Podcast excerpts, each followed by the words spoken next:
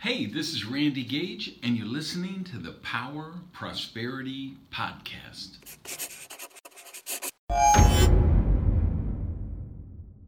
Hey, what's up, Prosperity Nation? I want to talk about making your way to prosperity and why I think you can't scrimp and save and discount and coupon your way there. So, this episode, I'm going to get a little materialistic, which a lot of people love when I do. Those seem to be the more popular ones. Uh, but also, they're also the ones that people get alienated because I think those are the people that still have programming that money is inherently evil or money is inherently bad and that it's it's not nice to want to make more money or be more uh, wealthy. But I think you should want to be more wealthy, that everybody should want to be more wealthy, and that's a natural progression of the, the process of evolution, of you know, trying to become the highest possible version of ourselves. So, not in the sense to get wealthy to become more wealthy, or to chase money for the sake of chasing money, because there's no prosperity in that. But spiritually, in the sense of if we really believe that the way we create wealth is to solve problems and add value to the world around us, then if we're living a prosperous lifestyle, which is solving problems and adding, adding value, we should be manifesting more prosperity in our lives. So I'm just, I'm not a big fan of coupons. And I've done some prosperity TV about this where uh, people, and my mother, who happens to watch that show, I, you know, I talked about her one episode and she called me up and reamed me out because uh, I was, she just seems to make every decision on who has the best coupon so if you ask, you know, let's order a pizza, she said, let me go check the drawer and see who has the best coupons. And it just never would occur to her to order a pizza from the place that she likes the taste of the pizza the best. And that's where I think it gets out of out of whack for so many people. Uh, and and I, I get the negotiation game like if you buy an automobile, it's kind of a given that you're supposed to negotiate. So if I go to a dealer and they say, okay, it's 89,000, uh, I'm going to make an offer of less than that because I know they have priced that 89,000 with the idea that everybody expects to negotiate. So if I don't, I look like a fool and I'm wasting money because they might be expecting to sell it for 76,000. Uh, but I try to stay away from any interaction where that's required. I don't like negotiating business contracts for myself. Uh, with I don't like it in any way. Uh, I, you know, when I put my services out there, I, ex, I explain what they're worth, what I want, and I don't want to get into a, a haggle about it. I think that takes us uh, it just takes us to a, a place where we get into poverty consciousness. Um, and the, the, the real test of this, I believe, is where are you going to get the bigger payoff? Where are you going to get the better results? If we just assume that you would like to live a, a more prosperous life, you would like to manifest more of the things that bring joy to your life, what's the probability of success of scrimping your way there or creating more value and finding your way there?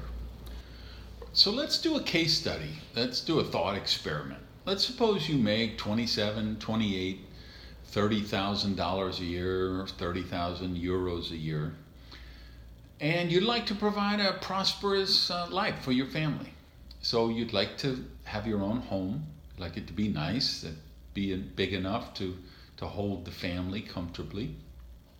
You want it to be in a safe neighborhood where your kids could play outside and you wouldn't be fearful for their safety. You would like to have a nice car, or maybe you need two because both of you uh, parents work and you know need a car for uh, commuting. Uh, and you want a car that holds the kids or a minivan big enough to take the kids to soccer practice or ballet recital and things like that. What's your best way to do that? Is it do you think really you can scrimp and save your way there?